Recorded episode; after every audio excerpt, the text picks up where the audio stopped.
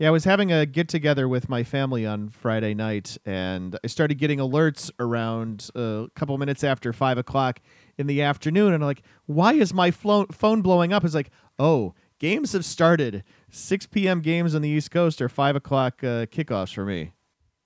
And not, I mean, same same deal for us. It, it, was like you know, as soon as you get in the door from work, you and uh, and Greg or and Frank are sending messages back and forth about Salisbury is already on the board, and I'm like, I'm barely even in the door, you know. So it uh the season's underway, and it's kind of cool the first week when they have the Thursday, Friday, Saturday, Saturday night games. They're they're sort of uh, you know 48 hours nonstop D3 football.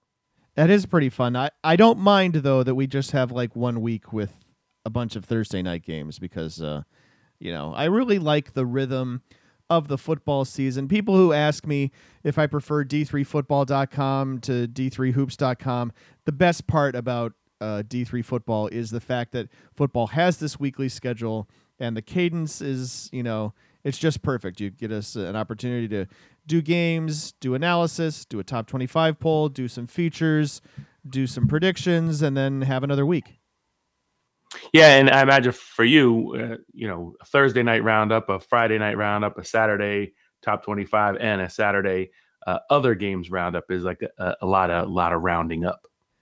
Yeah, I would prefer to round that down to just a couple of roundups a week. That would be great. I knew there was a math joke coming. It was my understanding that there would be no math. Football fans, it's now time for the D3Football.com Around the Nation podcast. Here are your hosts, Pat Coleman and Keith McMillan. It's the D3Football.com Around the Nation podcast, where we're in our 13th season of podcasting and our 21st season of covering Division Three football. We welcome you to podcast number 240, the one with all the surprises. It's the podcast for September 9th of 2019. And thanks for joining us once again. I'm Pat Coleman, the executive editor of D3Football.com. And I'm Keith McMillan, the smooth voiced former player, co host smooth operator, right? No need to ask. That was terrible. Sure, smooth operator, whatever you say. And this edition of the D3Football.com Around the Nation podcast is sponsored by Gotta Have It. Gotta Have It makes custom 3D logo fan foams for NCAA teams. Keith, I know you have a couple of these in your possession. I have a couple of these, a few of these right here on my desk.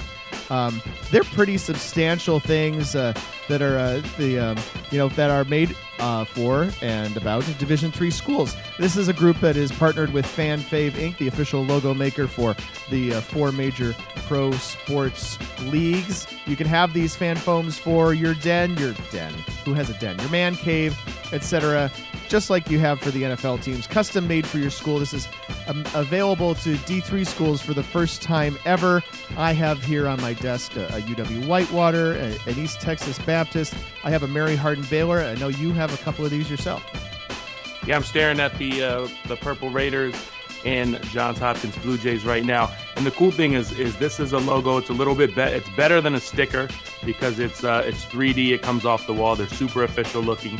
Um, and I thought the coolest part was um, after the the Randolph Macon Johns Hopkins game on Thursday, got a chance to uh, to go talk to Henri, who is um, one of the guys who is involved with making these. And the best part about it, as you mentioned, Pat, of D3. So Henri's the guy at the the Johns Hopkins tailgate who everyone comes by to his his uh, table to get some barbecue and some some baked beans and and pulled pork. Um, they're talking about the game.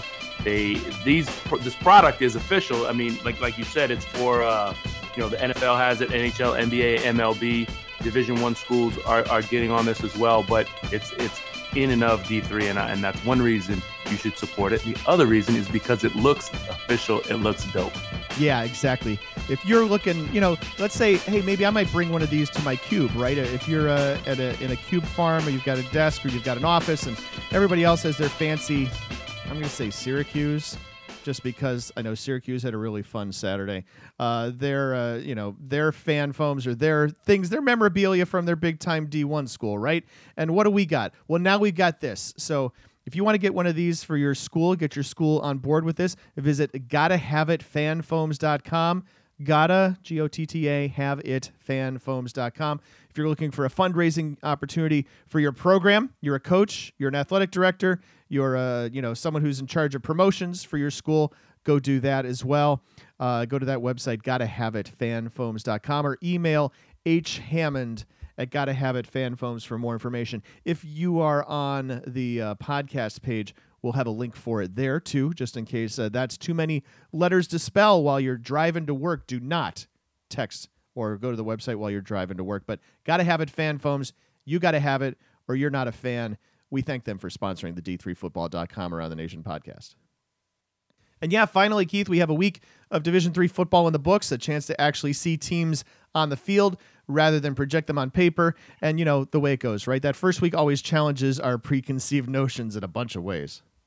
Yeah, I love week one for this very reason. First, it's just great to have football back and to see the players you've wanted to see play back in action. But it also just takes all these unknowns or think you knows and moves them into the realm of the known. And even then, what you know is did you see one good game or one bad game? Was it a fluke? Was it just this particular matchup? Or was it a harbinger of things to come? I think we can get suckered by the week one results a little bit if we're not careful. You know, Randolph Macon open with a loss, but that's a loss to Johns Hopkins. And I'll take one down to the wire loss against a top 10 team over a 51 0 win over Dickinson any day. Well, I think we get more out of seeing Concordia Moorhead go to overtime with UW La Crosse than, say, Alfred beating the Coke commercial out of Thiel in a 42 0 win. But there were some results I feel we can read into from week one. Yeah, I think the one that, of course, uh, the um, people were most surprised about, whether they should have been or not, is another question. But uh, of course, Brockport losing to Hobart by the score of thirty-three to seven. Uh, Keith, I know neither you nor I had Brockport on our preseason top twenty-five ballot, but not everybody knew, right, that uh, Joe Germinerio had left Brockport and had gone to Ithaca. And and in all honesty, Keith, you know there is certainly were lots of open questions about would that really matter, right? Brockport known for its defense. Uh, defense carried them quite a bit last year, but a lot of those guys graduated as well, and that uh, at least good to see how that looked on the field, and it did not look great if you're a Brockport fan.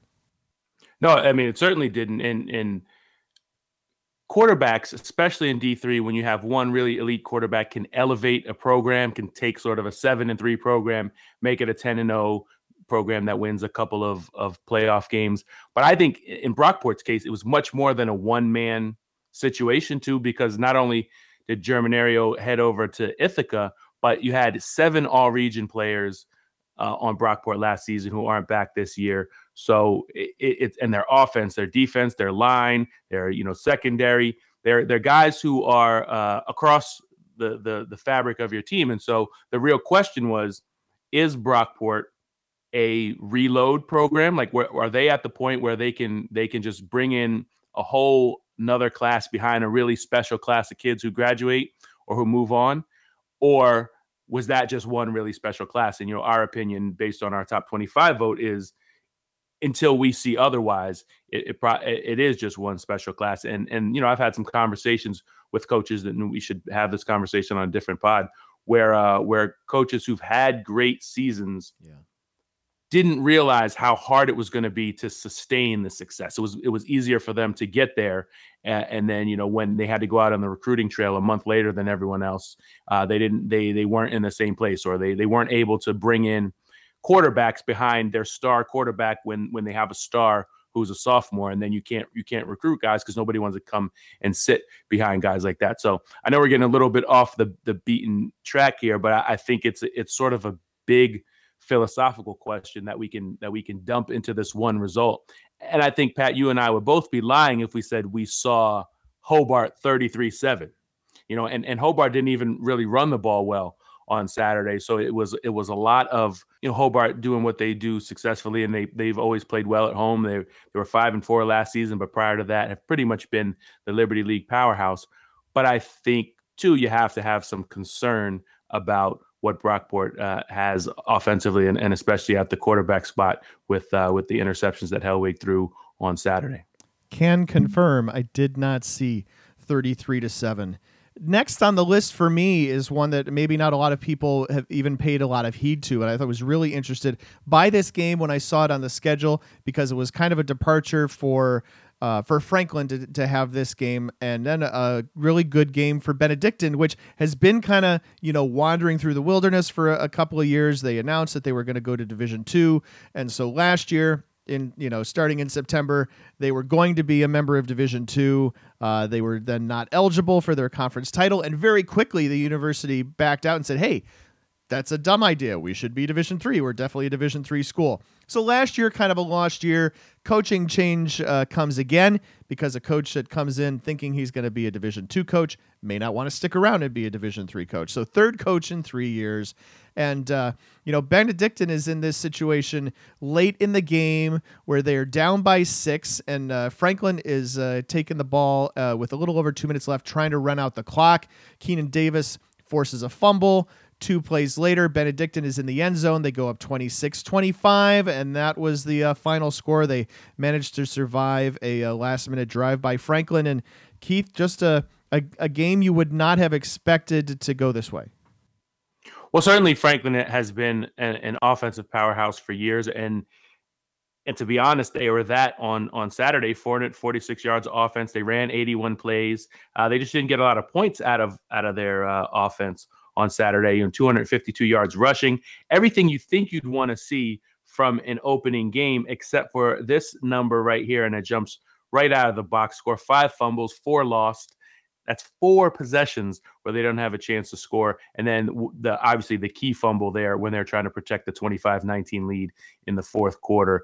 That one uh, that one did them in. But I, I, think you're right, Pat, that for a program that uh, bouncing around a little bit, and, and Benedictine is right in the Chicago area, within close proximity to to several other D three schools. So it's in in a very big uh, D three pocket, so to speak. And and and I think my opinion would be that it belongs in D three, but it's certainly you know each school is up to itself to uh, to determine.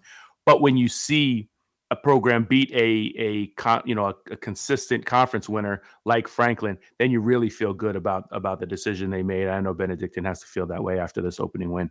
Slightly more people paying attention to the game between St. John's and UW Stout on Saturday, a game in which uh, Stout led seven nothing at half, uh, and then uh, St. John's scored a couple touchdowns in the third quarter and uh, UW Stout had two shots to uh, try to tie the game up in the closing minutes, and St. John's comes away with the win. And the uh, reaction of the top 25 voters is a little bit uh, a little bit mixed, I guess. Uh, you know, some people not uh, you know not worrying about it. Some people maybe sliding the Johnnies back a little bit. They end up losing one spot in the poll, but you know, Keith, I-, I thought this was not completely unbelievable.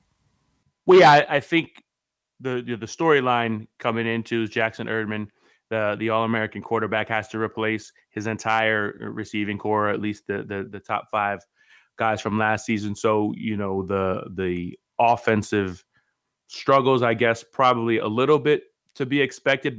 And I don't think um, a seven point win over UW Stout is that surprising, even for the number three team in the country, because this is sort of what what St. John's does. Um, they'll play a, a WIAC school earlier in the year. You know, they've played some some schools from other conferences in Minnesota, and it's just a ridiculous blowout. It's not a good game for them. So this is a much better test for St. John's, even though Johnnies fans may look at 14-7 and go, eh, not that impressive. Stout is a was a pretty stout, for lack of a better word, um, mid middle of the WIAC team, and it's it's a pretty good um, you know way to have to grind one out in uh, in week one.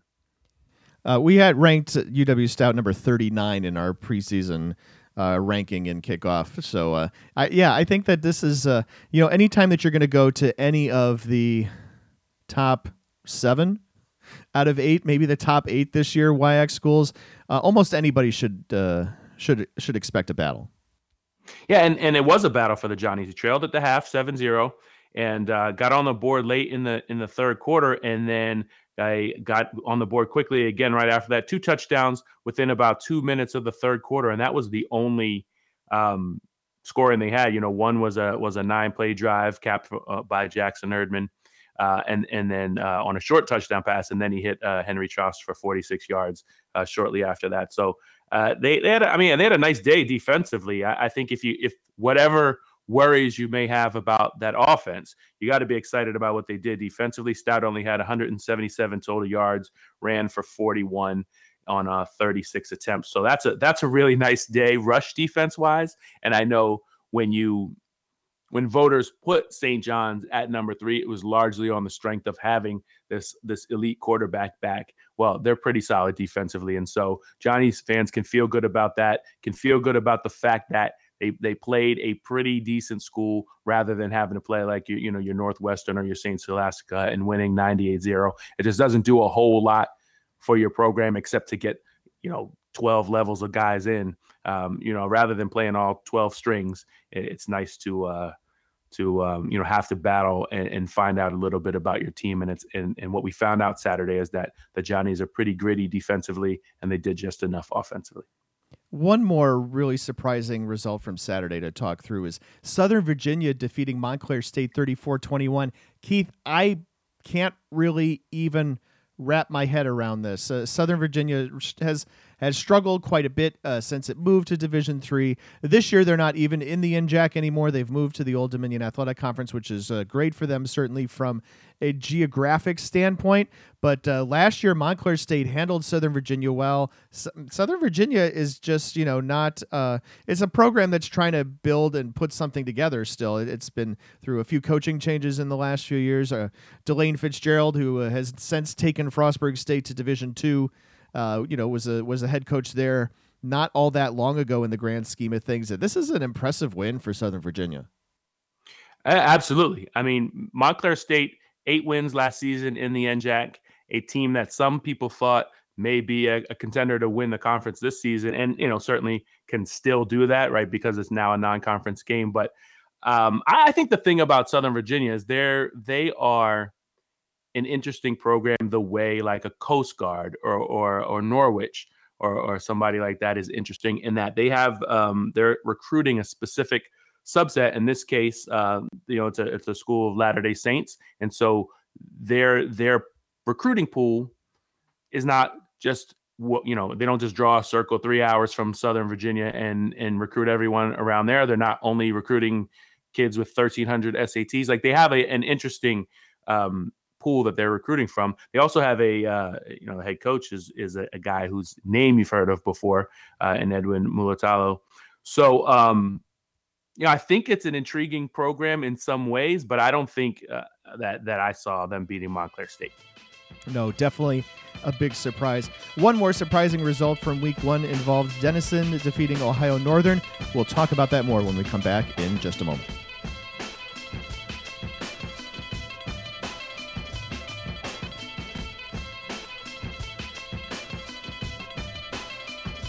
And now on the D3Football.com Around the Nation podcast, we're joined by Jack Hatem. He's the head coach at Denison. His team 1 0 with a big victory against Ohio Northern on Saturday night. Coach, congratulations on the win and thanks for joining us. Thanks, Pat. I'm, I'm happy to do so. I bet pretty happy after the way last night's game went as well. Uh, you know, started off, and, and, I've been reviewing a little bit of tape here while, uh, you know, over the course of uh, the afternoon and just kind of watching back on some of Saturday night's games, reminding myself that uh, you guys got off to a, a, pretty bit of a slow start in the in the game. I know it ended up being a 42-13 win against Ohio Northern, but talk us through the first quarter or so. Sure, the first quarter was interesting. They did a nice job. They gave us a completely unexpected look on defense, and you know, so we had to make adjustments to that, of course. And then we had a couple critical penalties and a turnover or so, and um, so yeah, it was a little bit of a slow start slow start, and I have to expect any time you're breaking in a new quarterback, that has to uh, there has to be an adjustment period for that as well. Yeah, absolutely. You know, he's a sophomore. It's his first start. We think he's a great athlete, but yeah, there's absolutely the those first game jitters, especially when you're young. I think everybody knows about uh, Canaan Gebele, and if not, if you're new to the podcast, he was really good at quarterback for Denison, not just last year, but for uh, for several years running. What was it like knowing that you did not have him in your arsenal coming into the 2019 season? I mean, you know, there's such a comfort level when you have a kid like Canaan who started so many games. You know, especially last year going into his senior year. You know, there's there's that comfort level with everything he can make right on the field. You know, besides besides just the athleticism, the ability to run and throw, you know, he's an experienced veteran quarterback, so he can make a lot of things right. And, you know, with a young pure starter, you know, like Drew, you know, you're not sure those things are going to happen. You know, he's a great athlete. So, so the comfort level was certainly way different. What's the difference, or not what's the difference, but what is uh, Drew Dawkins' game like? What does he bring to the field? Boy, Drew is a really dynamic athlete. He has really quick feet. He can really run. Um, but he has a really nice arm. He can throw it a little bit. He's a little bit short. He's he's probably a hair under five nine, but I think you know at the D three level he's very comparable skill wise to a Kyler Murray. He has those kind of feet. He's not extremely tall, but he has a really strong arm. Um, so he's a really dynamic player. So we kind of compare him to that style of player. What kind of changes do you make to the playbook? What kind of you know what percentage of the playbook would you say is available to uh, a new guy who's a, a, sophomore getting his first start at quarterback like that? Right, that's a very good question. You know, with Drew, we've had to tone it back just a little bit from what Canaan had. You know, Canaan started, you know, for, for three and a half years. He was a starter. So with Drew, we tried to really simplify some things with him. We tried to really simplify the pass pro and, you know, some different things he might have to do or look at there um, and also with his skill set, you know, we try to, you know, really stretch the other team a little bit horizontally and use him on the perimeter, you know, to to put him in a better situation. So it has been a little bit of a change going from from Canaan to him we should talk about the defense. Your defense does a fantastic job, holds Ohio Northern to you know just six points over the first 45 minutes of the game, and uh, you know, uh, and that's a program that, of course, plays in a strong conference and sees great competition week in and week out, and was also getting back a guy who was a pretty good running back for them a couple years ago in Christian Williams. Yeah, no question. Our our defensive line is very, very experienced. Um, we have six seniors that are rotating in on that defensive line. They've all, at one point or another, been all conference caliber players. Um, so it's a really nice, experienced group. We're really experienced at, at um, linebacker.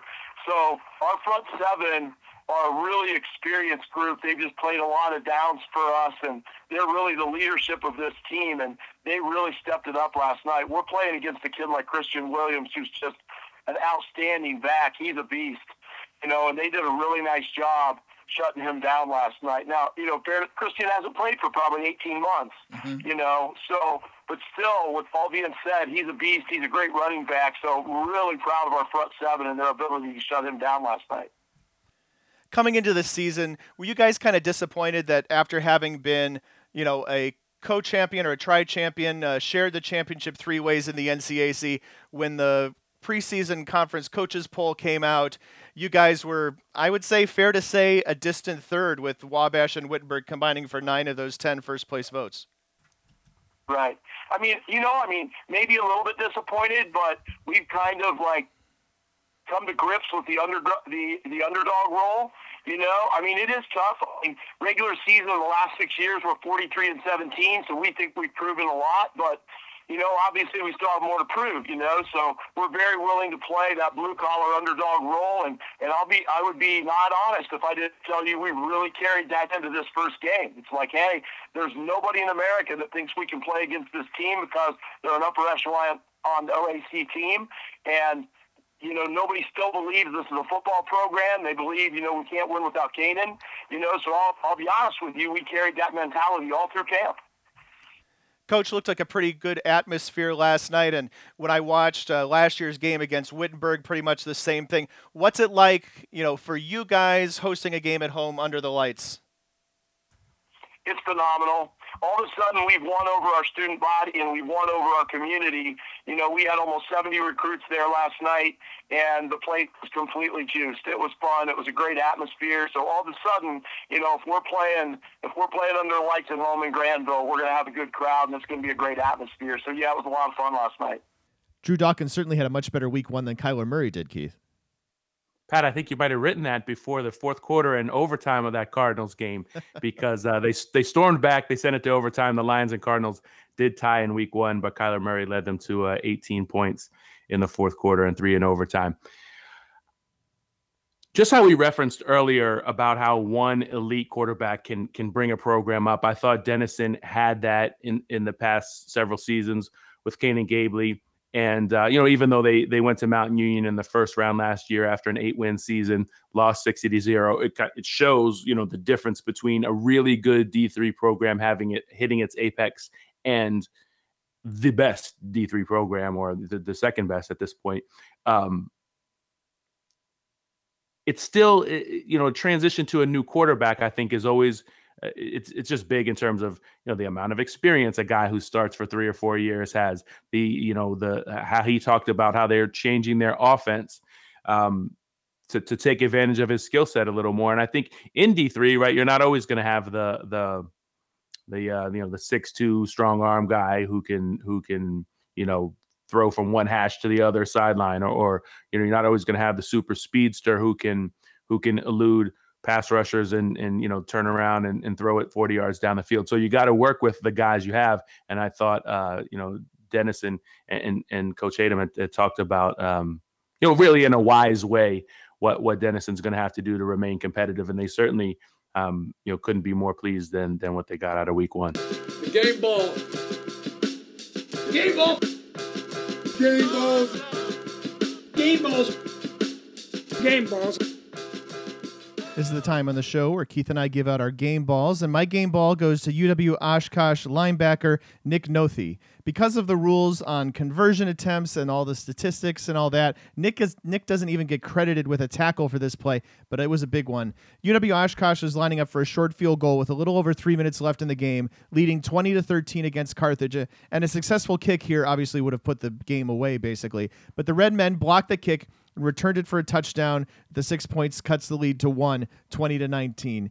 After a timeout, Carthage elects to go for two, and with the quarterback rolling out to the left, Nothi was there to knock him out of bounds, with fellow linebackers Tyler Jensen and Logan Heisey there as well, just in case any backup was needed. Oshkosh held on for the one point win, thanks to Nick Nothi, and that's who gets my game ball. Wow, so you're going to leave me to choose between seven touchdown passes and six and a half tackles for losses. Okay, then uh, with apologies to quarterback Gavin Zimbelman and his 497 yards and seven touchdowns in Aurora's 50 to 40 upset of St. Norbert, I'm going to go to play to stereotypes here and choose the defensive feat. Delaware Valley's Delaware Valley's Michael Nobile finished with six and a half of the Aggies' 12 tackles for losses. I think that's the grammatically correct way to say that, by the way, not 12 tackles for loss, although I think I'm in the minority there. In any case, Del Val completely wrecked Kean, holding the Cougars to negative nine yards rushing, two of 13 on third and fourth down, 2.4 yards per play, and zero points in the first 58 minutes, 12 seconds. Nobile had 33 and a half tackles for loss and 15 and a half tackles last season, which was his freshman year, and he picked up right where he left off. And although he's been described as a player who's physically too good for Division three, he's six feet and 230 as a defensive end. So maybe he's just crushing it right where he belongs. He definitely belongs with this game ball because nothing halts an offensive drive more quickly than a backwards play, throws the offense off a schedule, so to speak. To do that by yourself six and a half times, including once for a safety, is just being full of game controlling, momentum shifting plays. And even though Del Val will face tougher opponents, that's where I went for the game ball in week one. Pronunciation 101. Buena Vista. Mona Bell. Buena Vista. Muhlenberg. Gallardi. Sherman Ario. Nobile. Yeah, that's how you pronounce Nobile.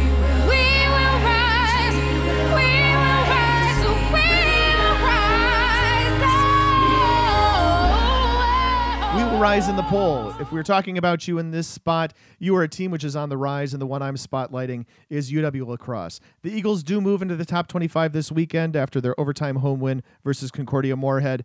Keith, although I was already previously voting for UW La Crosse, and I think you were too, I'm not sure that they are the second best team in the WIAC, but I can see where the voters are coming from. It just looks odd to see only one WIAC team in the poll. When there's no consensus as to which of the teams might be the second best, it makes it difficult, though, and that's where we were with our preseason poll. Still that way now in my mind, however, as La Crosse and Oshkosh did not dominate this weekend. Yeah, I actually had Oshkosh as my 25, but La Crosse was a huge mover for me this weekend, too. And I think you have to keep an eye on Stout, Platteville, and Oshkosh behind Whitewater and La Crosse in the WIAC. But I think the week one voters should be free to massively rearrange their thoughts on teams or basically keep them exactly the same, keep teams right where they were in their first vote. I pushed five new teams into my top 25 from the preseason vote I essentially did back in March, including Redlands, Hobart, and Randolph Macon, which all got uh, credit essentially for scheduling tough competition and then showing well. But the big riser for me, besides UW La Crosse, was a team that did the same Washington Jefferson. Opening up with a ranked opponent, Wittenberg, and then finding a way to win despite just 120 yards of offense. I get it if voters look at that and say, mm, it's not a top 25 worthy performance, but I believe the opposite.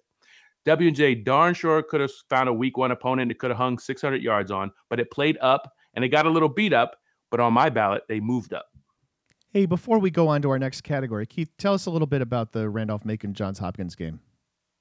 Well, it was a it was a really well played game defensively, which is not necessarily what was expected since both teams have uh, senior quarterbacks back in, in Burke Estes for Randolph Macon and uh, David Tamaro for uh, Johns Hopkins.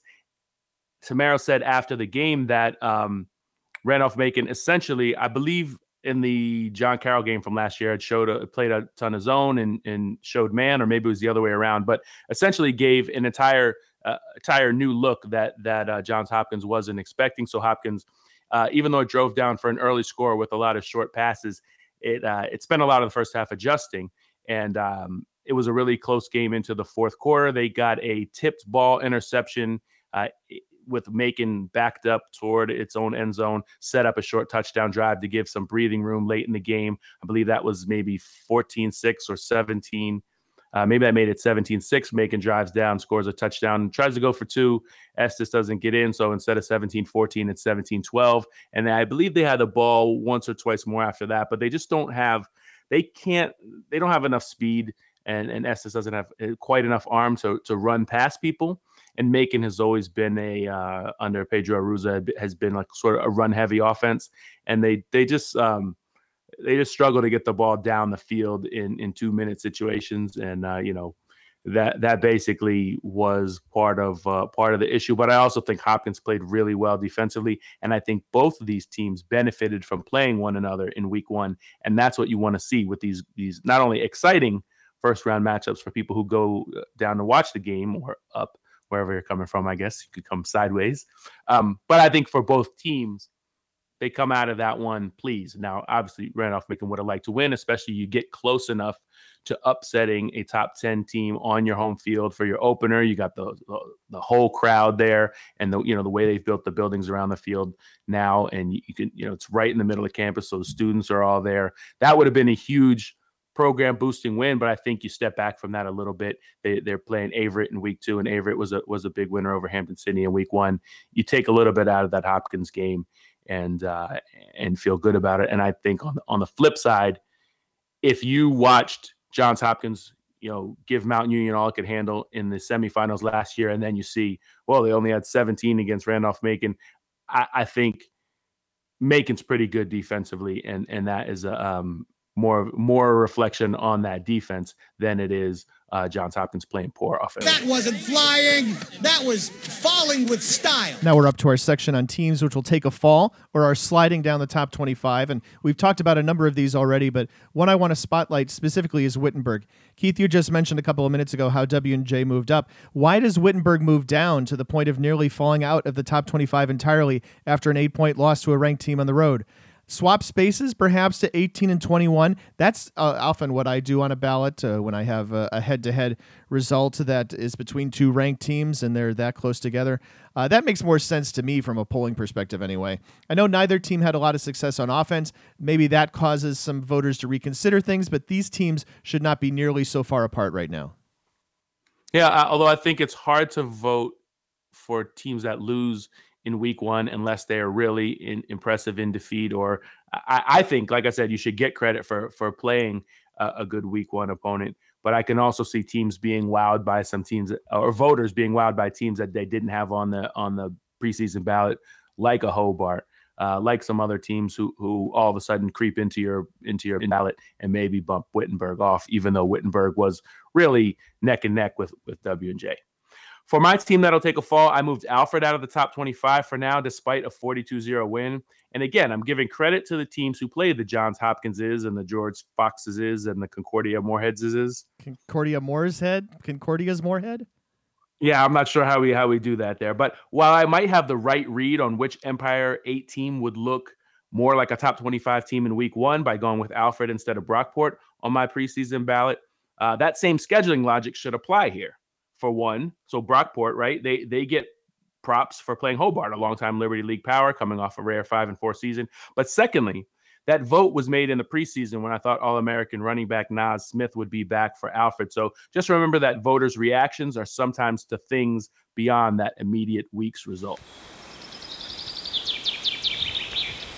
For my off the beaten path highlight, I'm headed out to Kalamazoo, Michigan, where one of last year's surprise teams pulled off another win in surprising fashion or maybe I need to go to Oberlin, Ohio, where the highlight actually took place. This highlight is a 23 yard fourth quarter field goal by Greg Kearns, which is the sum total of the entire scoring summary in KZoo's 3 0 win versus Oberlin. I would have had an actual highlight for you, but Oberlin locks down its game broadcast, so you can't see them after the games are complete, which is fine, except coaches, hey, every single game is available for video exchange anyway, so why the secrecy? So instead, I'll just throw out there that Oberlin and Kalamazoo met on the volleyball court on Saturday as well, and Kalamazoo won 3 to nothing there. For my off the beaten path highlight, I will go to Michigan. I'll go to Adrian. And it was not so much the path that was beaten, Pat, as it was the Bulldogs by Heidelberg. Adrian's past two openers had been competitive games with Ohio Northern, an OAC team that is roughly on the same level as Heidelberg and the same hour and 40 minutes away. But the highlights were all Heidelbergian here as quarterback Jimmy Gephardt had six touchdown passes, including four in the first quarter, and the Student Princes were up 30 to 0, 10 minutes and one second in.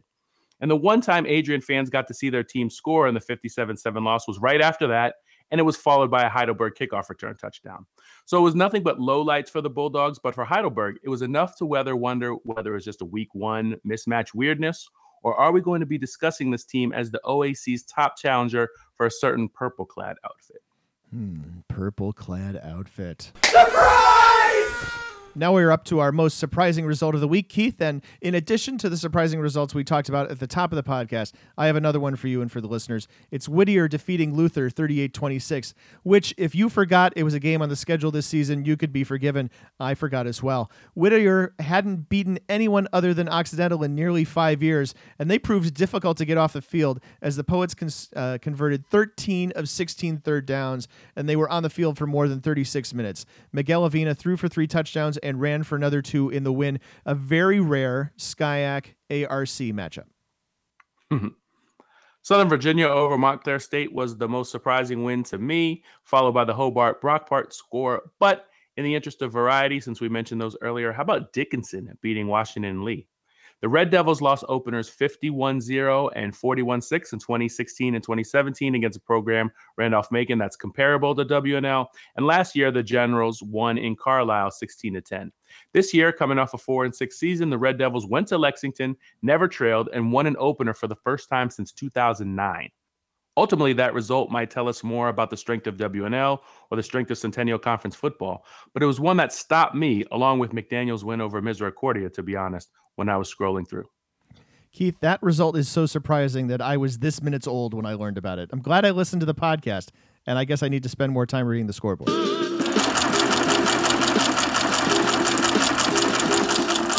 Did you ever work at a publication with a ticker tape? Uh, yeah, me either. But for those of you wondering, that's a ticker tape sound matched up with a cool sounding track from DJ Mentos. And uh, he's the guy with the tracks you've heard throughout our podcast for the past few seasons. If you don't know what a ticker tape actually is, besides a parade, go Google that. But we're going to move on with our stat of the week. My stat of the week, Keith, I'm going to see or, or I'm going to call maybe I don't know the poker terms that well. I'm going to call I guess your seven touchdown game and give you one uh, give you another one. That's the one from FDU Florham quarterback Anthony Caserta who threw for seven scores in a 56-48 win for the Devils at Merchant Marine. Caserta was 30 of 51 passing for 462 yards in the win and FDU needed all of those throwing yards because hey bonus stat they committed 18 penalties for 171 yards.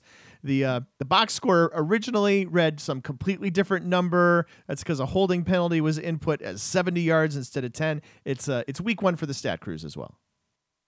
Well, I'm going to raise you some pass defense stats of the week because I have a stereotype I need to play to as the former DB on this show. Funny aside, by the way, standing in the end zone with some ex players at Macon, and uh, one of the guys from several years before me who had clearly partaken in some solid tailgating suggested he could, at his age, sub in for one good play at nose tackle, which led me to wonder if I had to play free safety at, at age 42, Would I also need a cushion of about that many yards to avoid getting beaten deep? I will say that I can still to this day read formations and wide receiver alignments and guess the probable pass patterns that are coming, and I'd need all that help to cover anyone these days. Anyway, stats of the week. Cortland held Fitchburg State to nine passing yards and 31 total yards in a 63 0 victory. That's nine yards on six completions and 15 attempts. So, you know, not like Fitchburg State wasn't trying. And bonus stat the Falcons fumbled eight times against the Red Dragons, but somehow managed to only lose one. Wow. And because I'm indecisive and I like to give props to my fellow DBs, stat of the week part deux goes to Claremont Mudd-Scripps Benjamin Cooney and his seven passes defended. It wasn't enough to keep the defending SCIAC champions from a season opening loss to Puget Sound, but it is a pretty dang active day back there. He had six pass breakups and an interception return for a touchdown, 27 yards. And even though there's another DB in the SCIAC who made preseason All American, Cooney is a sophomore, so this might not be the last we hear of him.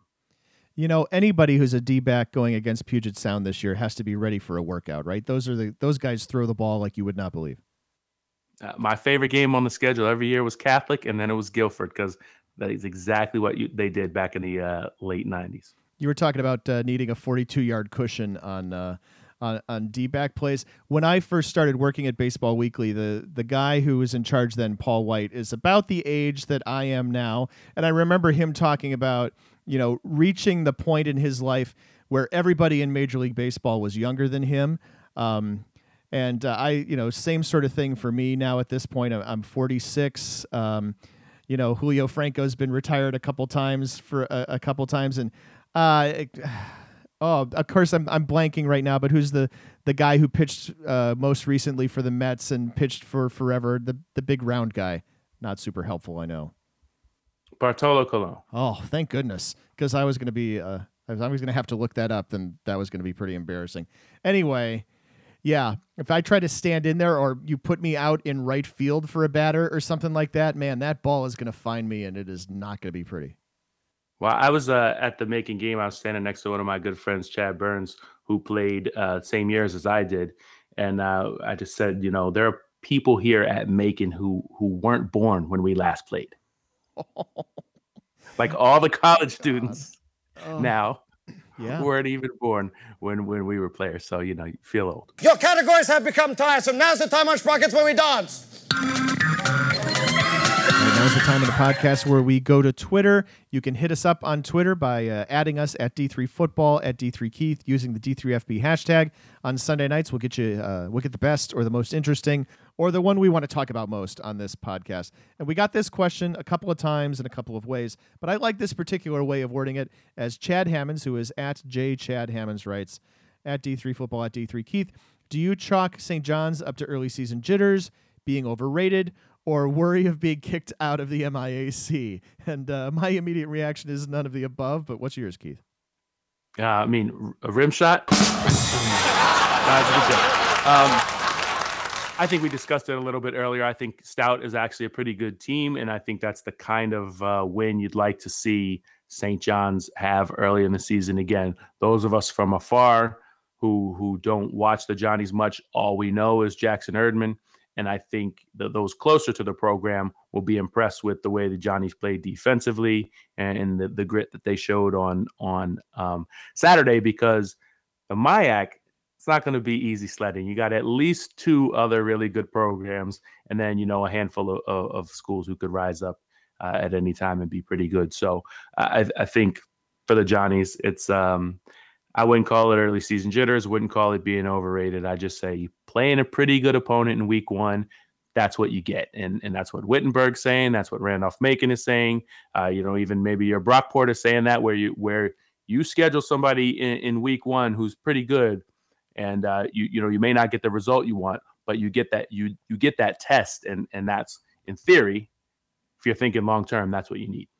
Interesting and really competitive week for the WIAC uh, this past week, Keith. Uh, we talked about, of course, that game and uh, you know Whitewater handing it to uh, Dubuque. We talked about a, a, really challenging game between Oshkosh and Carthage.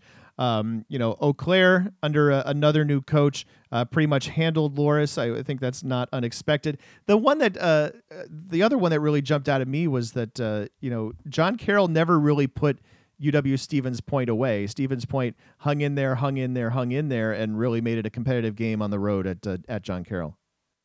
I'm actually glad you brought this up because I thought there were some themes where where conferences had bad days or bad weekends in week one, and some conferences looked a little better better than we expected. Um, the Centennial, you know, it wasn't just um, it wasn't just Johns Hopkins getting a win over a ranked team.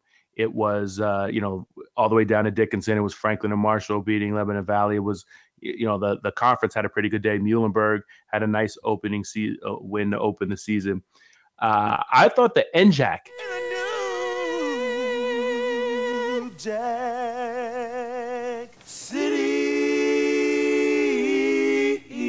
Not a good day for them because we haven't mentioned this game, but North Central came all the way out from Illinois and uh, and and won that the game at Christopher Newport, a uh, seven to two team last season. Won that one easily, 40, 43-13.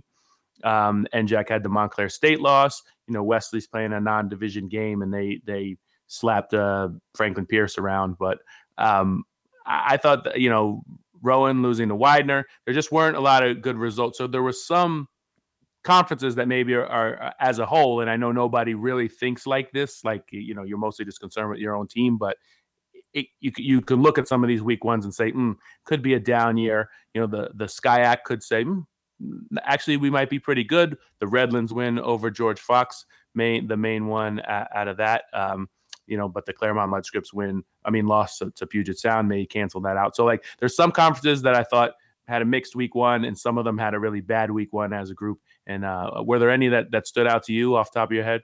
Yeah, I think one uh, we I would want to mention would be the NAC.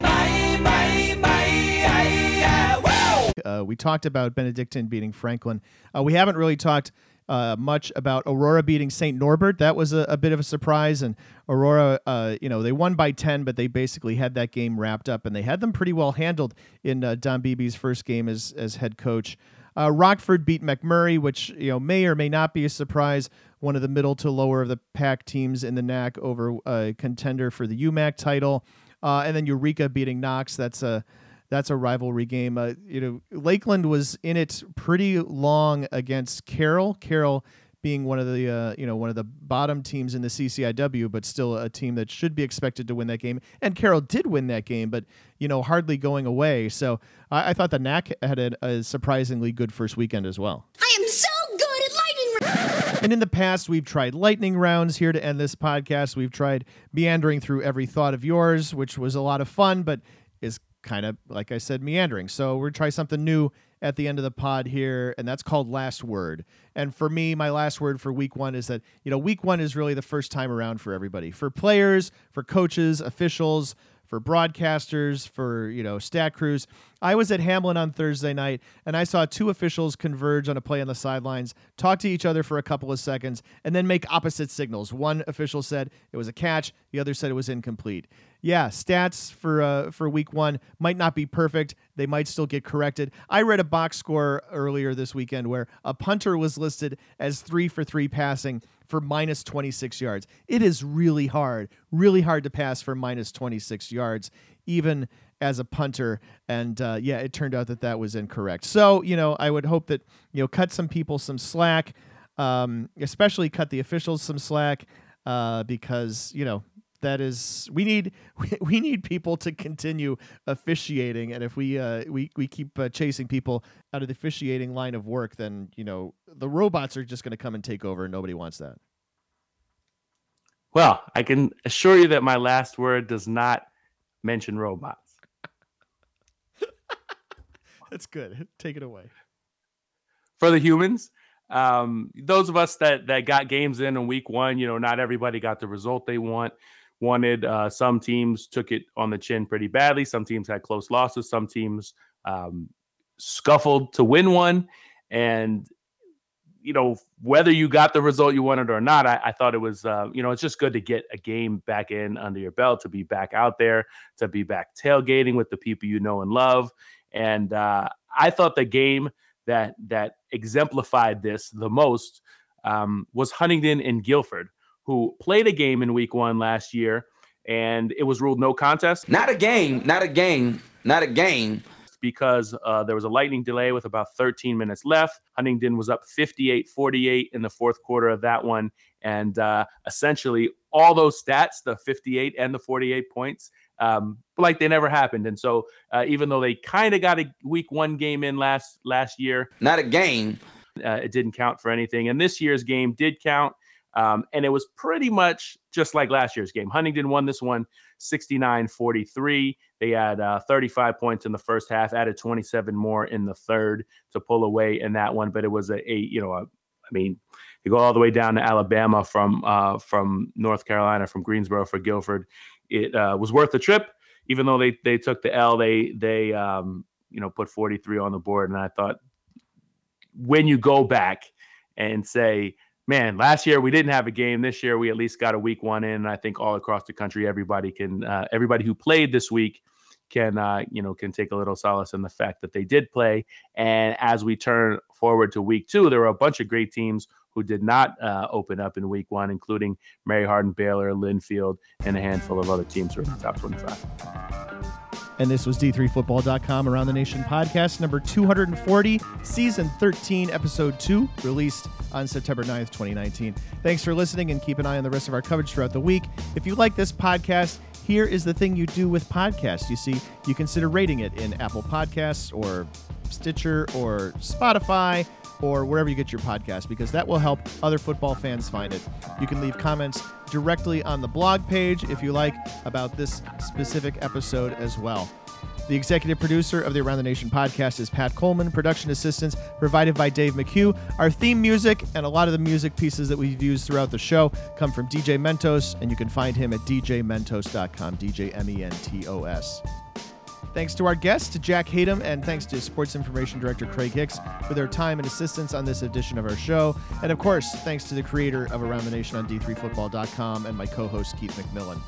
You can reach us to talk more about Division 3 football on Twitter using the D3FB hashtag. I'm at D3Football. Keith is at D3Keith. We have a message board devoted to Division 3 sports. Did you know? Join the conversation by registering to post with a legitimate email address at d3boards.com. Also, you can follow d3football.com on Facebook.